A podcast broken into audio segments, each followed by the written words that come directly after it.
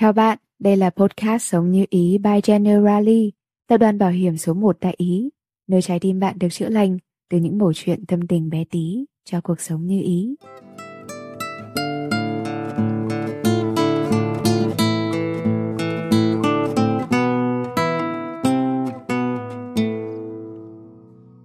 Bạn ơi, làm sao sống được mà không yêu, không nhớ không thương một kẻ nào? Tình yêu nào có định nghĩa cụ thể, là thứ khó lòng đong đếm và cũng khó có ai sống mà chưa từng đem lòng yêu thương. Hôm nay, hãy cùng chúng mình ngồi lại, lắng nghe tập podcast tâm tình chuyện yêu đương nhé. Cùng bắt đầu thôi nào. Ngày lễ tình nhân cận kề, lòng mình cũng có chút gì đó ngóng đợi.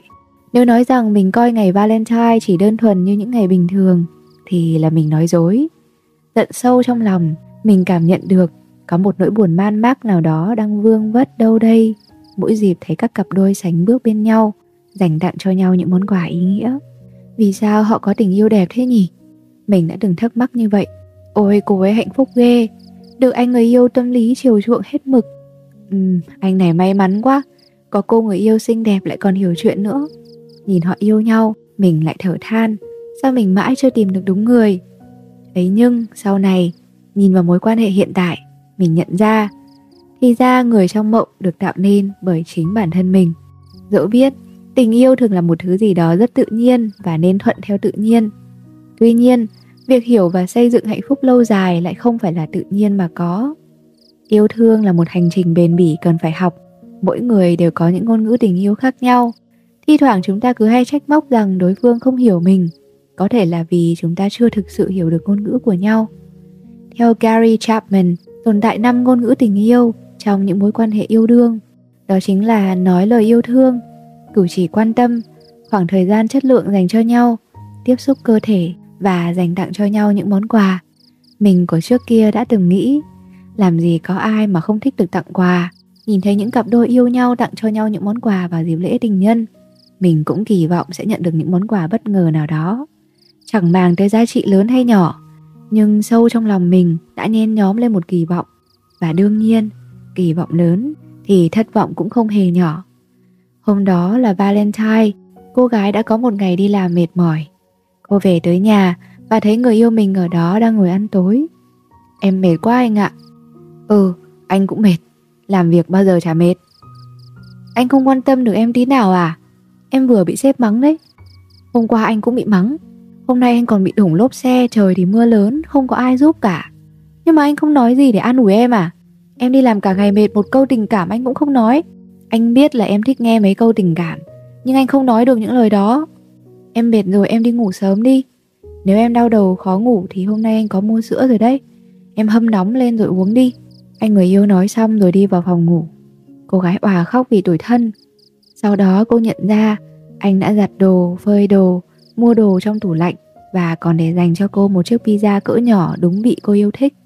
Bạn nhận ra ngôn ngữ tình yêu của chàng trai và cô gái không? Chắc rồi. Và dường như họ cũng biết được điều đó ở nhau, nhưng điều họ thiếu để cảm thấy hạnh phúc và hài lòng trong mối quan hệ này là gì? Món quà lớn nhất mà bạn nên dành tặng cho người yêu của mình là chi? Câu trả lời chính là sự thông cảm. Những lý thuyết, những con số và những nghiên cứu khoa học về hành vi của con người cũng có ích đấy nhưng không thể thay thế được và cũng không thể phát huy được nếu không có sự thông cảm chúng ta hiểu được ngôn ngữ tình yêu hay phong cách gắn bó của một người. Nếu như chúng ta biết, thì chúng ta sẽ có một bảng tham chiếu để chúng ta hiểu được mình và hiểu được người. Nhưng nếu lấy điều đó ra để làm một cái cớ cho sự thờ ơ, thì nó không có tác dụng gì ngoài một mớ lý thuyết. Sự thông cảm là món quà to lớn và ý nghĩa nhất mà bạn có thể dành tặng, vì nó xuất phát từ việc dành thời gian, công sức và một tình yêu sâu sắc.